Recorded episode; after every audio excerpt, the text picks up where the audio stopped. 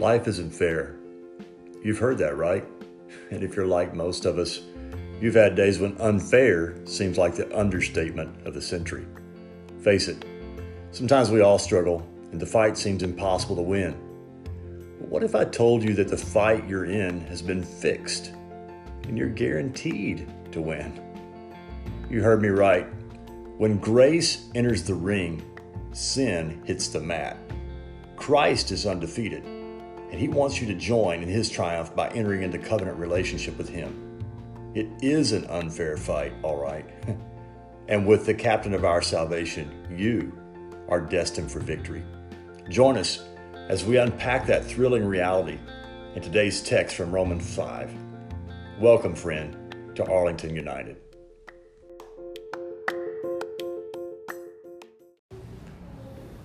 So good to be with everyone today, and I'm very excited about the sermon that we have to share together today the Word of God. And as Brother Jeffrey said, all we need is the Word and the Spirit in our lives to radically transform ourselves into what God wants to do. One of my favorite chapters in the Bible is Romans chapter 5. There is so much meat and theology in this chapter. We won't have time to get through the real depth of it today, but we're going to hit the highlights, and I have one major point I want to share with you today about Romans chapter 5. We're going to read one verse today, and it is verse 20, Romans 5 and 20. Moreover, the law entered, this is talking about the Mosaic or Old Testament law, that the offense might abound. It means that when we were doing bad, as soon as we found out that the rules were that we shouldn't do bad, we knew that it was bad. If you're driving 73 miles an hour in a 65, you may not be aware. But if the blue lights come on and come behind you, quickly you check your dash and you realize the law has come and now the offense has abounded. But you realize you're doing wrong when the law steps in. That's what Paul said happened to humanity. The law showed us that we were not obeying what God had told us to do. But here's the last part that I want to focus on. But where sin abounded, but where sin abounded, grace did much more abound. Would you say that last part of that scripture with me? But where sin abounded, grace did much more abound. To speak to you for a few moments today on this topic an unfair fight. An unfair fight. Lord, we thank you for your people. We're thankful that every one of these are sheep of your pasture, and we're asking you today to feed your sheep from your word. Lead us beside still waters. Let us enjoy the blessings of understanding the height and the breadth and the depth of your love for us. And today, I pray that every Christian would leave encouraged. And I pray, Lord, that every person under the sound of my voice would take your word out of this place as a strength and a bulwark against the lies and the attacks of the enemy, against the the, the fluctuations of our own moods and emotions and personalities and things, Lord, that stand in our way of fulfilling our purpose in you. We pray that today, Lord, you would bless and strengthen your church and that you would encourage anyone who's not stepped into your covenant, Lord, that hears this message through analog means or digital means. Whoever hears this word, Lord, we pray that your spirit would convict and draw, that they might fulfill everything that you desire for them. In the name of Jesus. And the church said, Amen. As we mentioned earlier, today marks the 77th anniversary of one of the largest military undertakings that the world has ever known.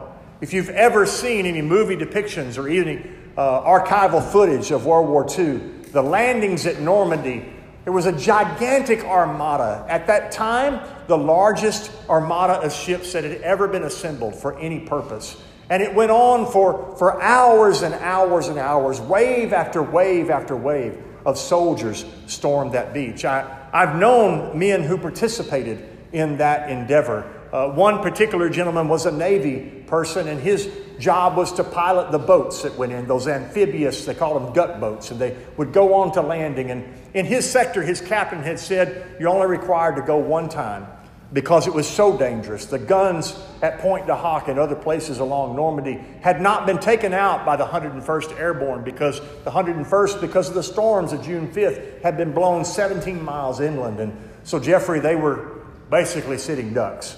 There was so much firepower coming onto that beach that the captain said to his boat drivers, You've only got to take one trip. And my patient at the VA said that he went in and took his one trip and went back to the mothership. And Willie, he said, Well, they didn't get me. I'm going to go again. And he volunteered. And he made a second trip over and above what he was asked to do. What bravery and heroism. He got back the second time and he said, I guess they can't hit me. I'm going to go again. And Brother Jim, he went a third time, and a fourth, and a fifth, and a sixth, and the seventh. He made 13 trips, 12 that were not under orders, 12 that were totally voluntary because there was a commitment to a cause. If you believe in a cause enough, sometimes too much commitment doesn't seem like it's enough. If you believe in the cause, Sister Sheila, no sacrifice is too great. If you believe even in your brothers and sisters, I'm convinced today that that man as the story that he shared with me, like many in combat, was not only fighting for the cause of the United States of America and democracy and freedom, but he was fighting for the men that were next to him. And sometimes, as we're involved in this battle for the Lord, there are going to be times when it's important, Mary, that I not only fight for Jesus, but that I fight because I love you. There are times when I need to pray because you need me to pray. And there's times when you pray because you know that I need you. There are times when we stand shoulder to shoulder, arm in arm, and we protect one another because we have a common enemy. You can look around this room today, and I will tell you, under the power and the auspices of the Holy Spirit, none of your enemies are visible in this room today. We aren't each other's enemy, we are each other's friends. We're fighting on the same side. And just like it behooves an army to be unified against their common enemy, so it behooves us as a church today to have unity and to love one another because we need to advance the kingdom of God further. There was a war on that day because there was an adversary. And we too are in a war today, and we have an adversary. If I could make one point early in this homily today and encourage you to understand one thing, it is that just everything that you can touch and taste and see and hear is not all that there is to the universe. There is an unseen realm. There is a devil who desires for you to be condemned. There is an enemy of your soul, and the Bible tells us about those spiritual forces, and they lead us to temptation. They, they lead us to bitterness. They lead us to condemnation, and they try to drive us away from the Lord. From the very early dawn of human experience on this planet, if you look at Genesis 2 and Genesis 3, you can see that when God's commands come, there's an enemy that comes to shake those commands and to try to shake our confidence in following God. And so it has been from the Garden of Eden until now. There has been a process whereby your enemy and my enemy, we spoke of it last week, this enemy called Satan, he desires to separate us from the love of God. John 10 and 10 tells us that his only desires are to steal, to kill, and to destroy. No matter how beautiful sin is put in front of us, no matter how tempting it may be, or no matter how the shortcut or the wrong cut looks, no matter how good it looks, there is a purpose that the enemy has, and that is to drive you from God's purpose. Remember last, last Sunday's sermon, we talked about three things that Satan and the church agree on. Three things that I agree with the devil on. And number one, there's one God whose name is Jesus Christ. James says that the devils believe in one God and they tremble. Number two, Jesus Christ is sovereign and he rules over every enemy. When Jesus encountered the demons, they didn't try to tussle with him. They said, Have you come to torment us before our time? Because, Sister Sheila, what the demons understood was there's no contest between Jesus and the devil. That contest was solved in heaven at the speed of light. 469 million miles per hour or so that we quoted last week. Uh, God is sovereign through Christ and rules over every enemy. And thirdly, Satan has a short time left to tempt and torment the church. It is up to you and it is up to me to remain in the body of Christ. And Jim, in order to win, that's what you need to do. Now, you can work out 10 times a day, you can do 50 push ups, and you can you know, look fitter than you're supposed to be by your age, or you may study and get smarter. You may, you know, find a way to make a lot of money. Uh, you're not going to get anybody to be sweeter to you than Sheila, so you've already got that covered. But you can try to improve your life as much as you want to. But the truth is, the one thing that you need to do in order to assure spiritual victory is to stay in the body of Christ. Point number one today, you've got an enemy. But point number two, overcoming him doesn't depend on you, it depends on you standing in the victory of Christ. Oh, if I could encourage the church today that it's not you versus the enemy, it's Christ versus the enemy. And if you'll stand in his shadow, you cannot lose. But if you step out of his shadow, you cannot win. Scott, you're no match for the devil. But the good news is the devil is no match for Jesus. He is no match for Christ. And so if our life is hidden in him, then our life is swallowed up in victory. Life is swallowed up in victory. Most of my problems in life, I'm going off notes here, I'm going road. Most of my problems in life come when I step out of the shadow of the cross and I begin to act more like me and less like him. Paul said we need to hide our lives in Christ because to hide our lives in Christ offers tremendous victory. Tremendous victory. Paul said we're not ignorant of Satan's devices. Therefore, we don't allow him to take advantage of us. 2 Corinthians chapter 2, verse 11. He said we're not ignorant of how Satan works and what he wants to do. The major weapon that Satan has to fight with in the souls of men and the eternal destinies of women is sin. His major weapon is sin.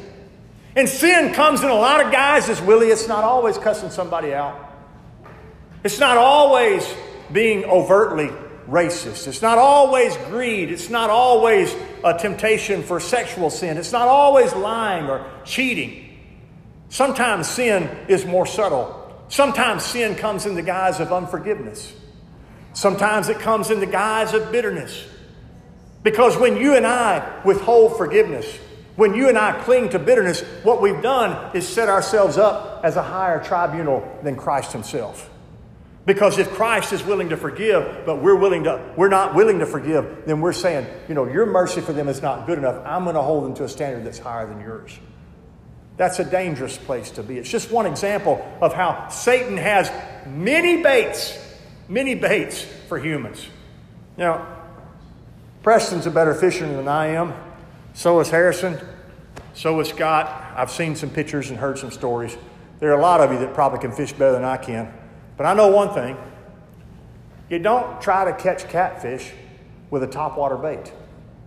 And you don't try to catch bass with liver at the bottom of the lake. You might, you might get lucky. But really, bass like spinner baits. They like worms. They like those little frogs and hoppers and poppers that are on top of the water. And catfish, if you don't know, take something that, you know, liver, chicken liver, something like that, put it in a little bag or on a hook, and put a sinker on it, put it down at the bottom, because that's where they live. Cat, catfish are, they're like possum of the pond. They like things that are on the bottom, that, and, and that's the way to catch catfish. But Satan doesn't fish for you, Sheila, in the same way he fishes for me.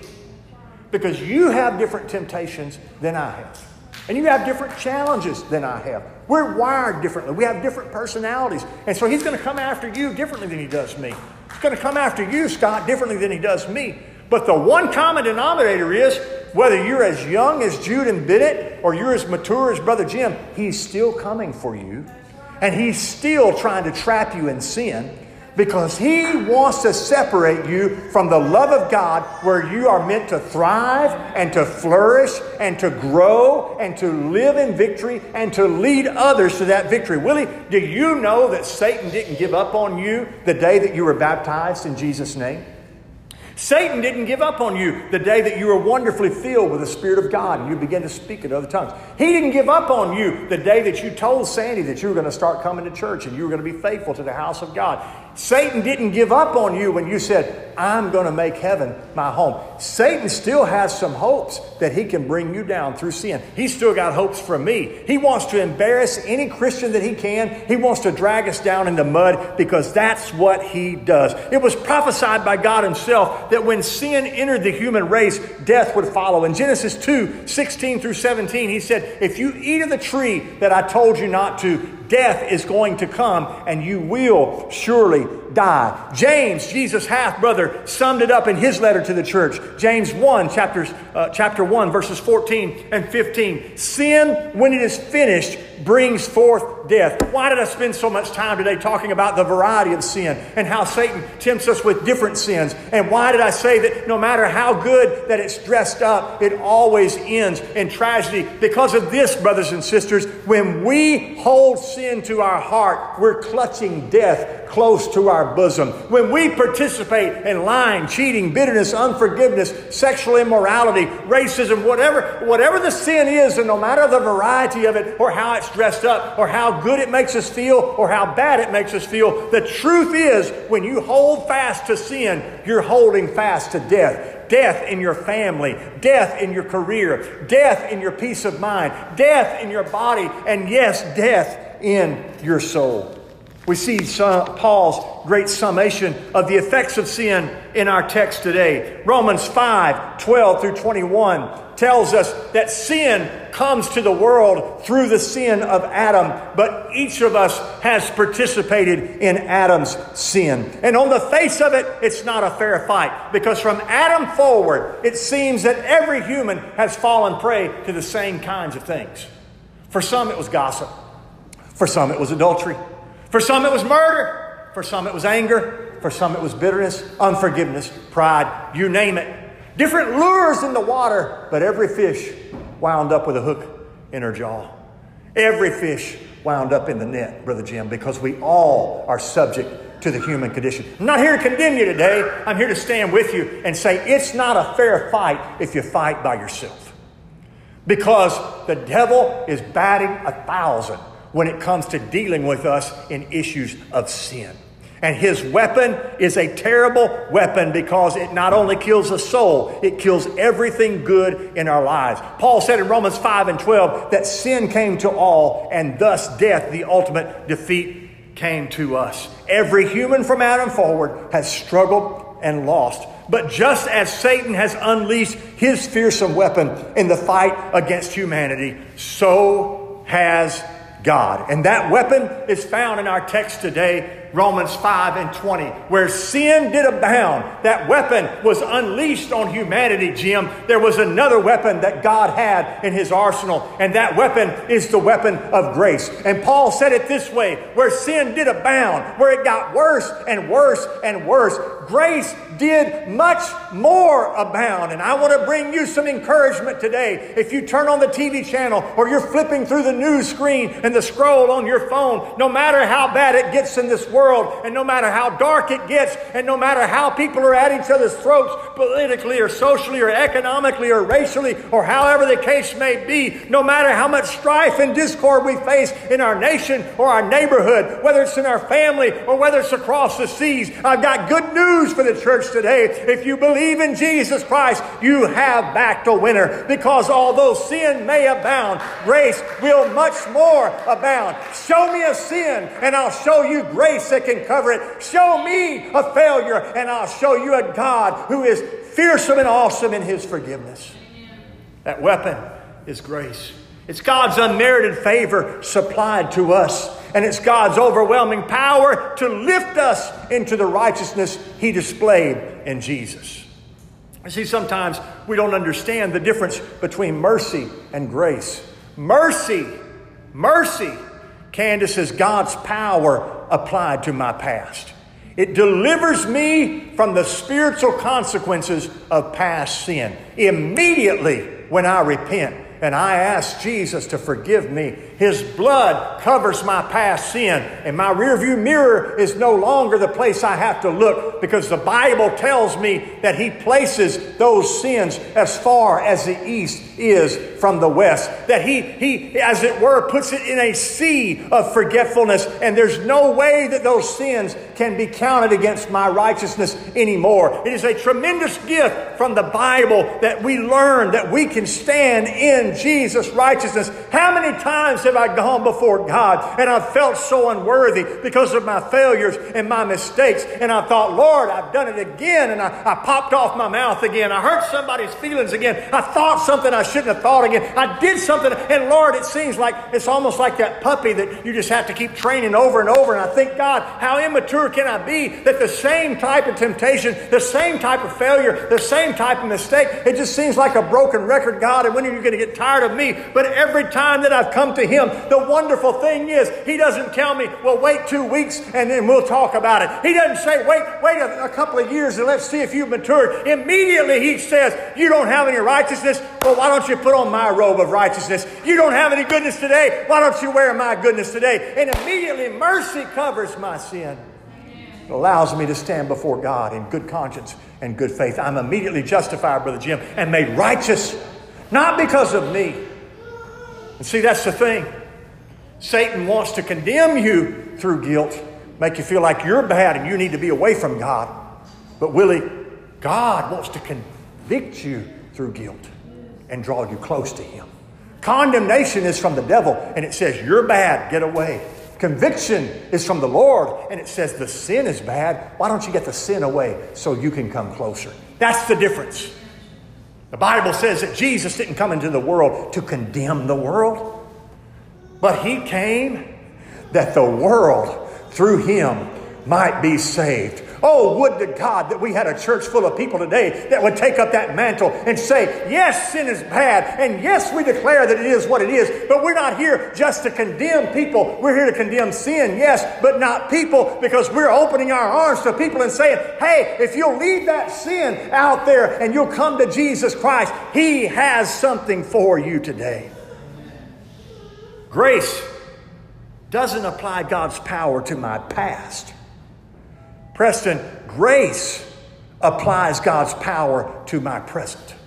Titus 2:11 through 13 says, "The grace of God which brings salvation has appeared to every person, teaching us that denying ungodliness and worldly lust, we should live soberly, righteously, and godly, catch this, in this present world." Brother Young, God provided power for my past. It's called mercy. The blood of Jesus applied to my life cleanses me from past sin. But I'm so thankful I don't have to live in some kind of, of, of, limbo of spirituality and just waiting for the next mistake and saying, Oh God, I'm sorry again. He doesn't just rescue me from the pit, as David said. The Bible says He placed my feet upon a solid rock and established my going. God not only gives me His power for my past, He gives me His power for my present, and He helps me not to make that same mistake again. He makes me stronger. Oh, you beat me yesterday, devil. You know, I, I did it again. I, I, messed up again. I did this. I did that. You beat me last Tuesday. Oh, on December 23rd of 1972, I made a mistake. Yes, yes, I did. Yeah. Glad you remember that, Satan, because Jesus doesn't. But that mercy is applied to the past. But Scott, every time I fail, I'm going to fail forward. I'm going to get up and I'm going to get more grace because where sin did abound, grace did much more abound. Where the mistakes were, grace comes in and grace makes it possible to live a righteous life. Just as Adam disobeyed, so has Christ obeyed. Just as Adam became unrighteous, so Christ has remained righteous, and he now offers that righteousness to us. I, I, stretched the, I stretched the story just a little bit a moment ago. I told you that Satan batted a thousand. Every human had made those mistakes and every human had fallen prey to sin. But that's not the totality of the story because there was a God man who came and stepped off the throne of heaven one time and he was born in a stable and he was born in a manger. And, and, and that, that, that God man, as he grew, never fell prey to sin. And he brought righteousness into this world just as Adam brought unrighteousness. He brought obedience to us just as Adam brought disobedience, and he brought life to us just as Adam brought death. And in Christ, verse 15 says, the gift is not like the offense. Adam's offense caused a whole lot of havoc, Sheila. That's why one day, that's why one day, if, if, if, if the Lord doesn't come back, you and I are both facing death because of what Adam did. But the gift is not like the offense. Death will reign over you and will reign over me for a period of time until the resurrection. But the gift is not like the offense. Adam's offense caused a universal, temporary disorder in the universe. But, Jim, when Christ comes back, that gift Life is not going to reign for, for a period of time. Life is going to reign forever and ever and ever. Paul said, So shall we ever be with the Lord. God has not balanced the scales for us, God has tipped the scales in our favor. We're still in a fight, but God has turned the table over, Willie, and He's, he's tilted the table a little bit. God is cheating on our behalf because He's given us an unfair advantage, and it's called grace. It's an unfair advantage. The devil has such a hard job description. Spare a thought. Have a pity if you will, because even when he gets you in trouble, you can call on Jesus Christ, and his mercy will cover your past, and his grace will cover your present. And you get the opportunity to learn. You get the opportunity of redemption. I have the opportunity. A second chance? Are you kidding me? I must be working on my second millionth chance. But Jesus Christ has been merciful to me every time. Jesus Christ has given me more grace. And Jesus Christ has blessed me to rise and walk in newness of life. Just as sin abounded, now grace abounds much more. Sin brought death, but grace has brought life. Sin brought condemnation, but grace has brought justification. Verse 18. That's why Paul was able to say later in his letter in chapter 8, verse 1 There is therefore now no condemnation to them which are in Christ Jesus, who walk not after the flesh, but after the Spirit. If you're in Christ today, Jeff, you don't have to wait and live 10 years down to live something down. I don't have to, even though you might be concerned about my reputation, I don't have to wait three decades to feel condemnation fall off of me.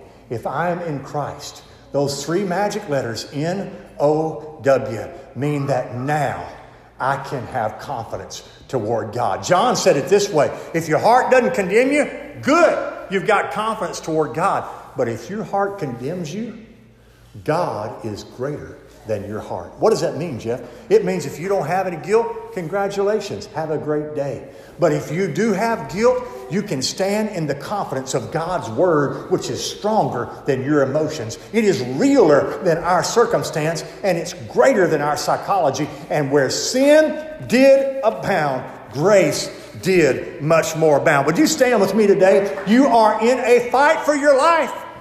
You're in a fight for your eternity. You're in a fight for your soul. And if you think you're not, you're foolish. You're in a fight today. But I want to encourage you, it's not a fair fight because we are in Christ.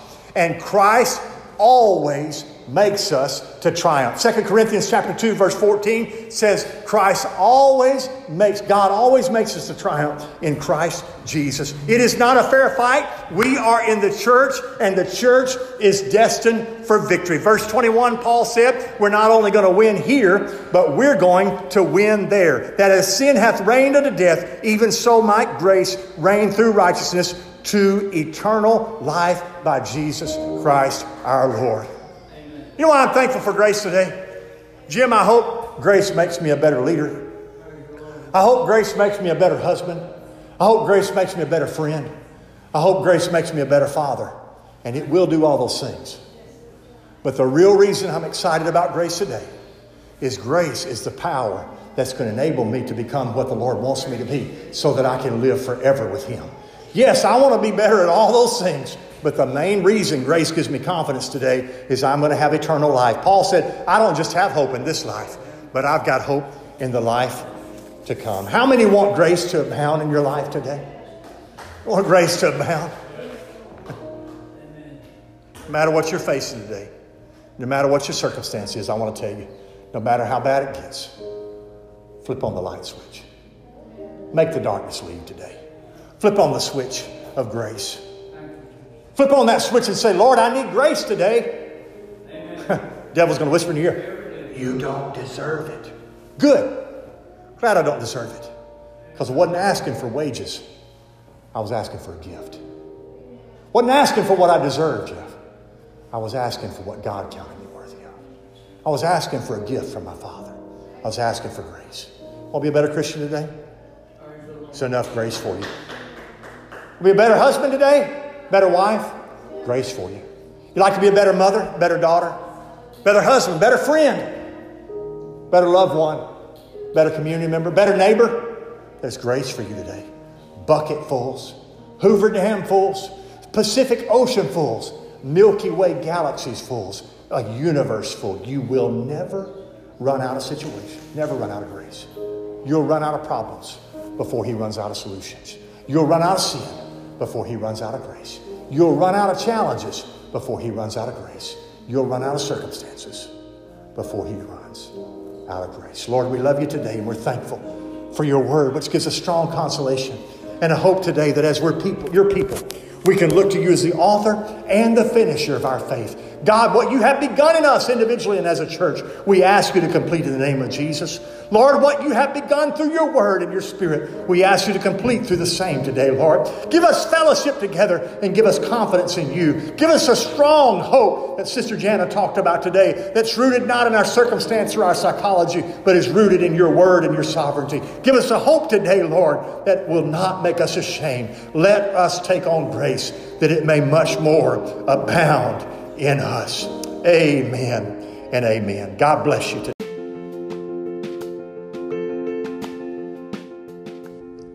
Paul's letter to the Romans couldn't make it any clearer. How in the world can we stay discouraged when we know we have the secret weapon that cannot be defeated? Let's embrace that new life in Jesus today through repentance, water baptism in His name, and the infilling of the Holy Spirit. Wherever sin adds up, grace begins to multiply when we turn to Christ in faith and obedience. That's the gospel, and it's unstoppable. And through Jesus, my friend, so are you. We hope you've enjoyed being with Arlington United today. We can't wait to share God's word and His Spirit with you again soon. God bless.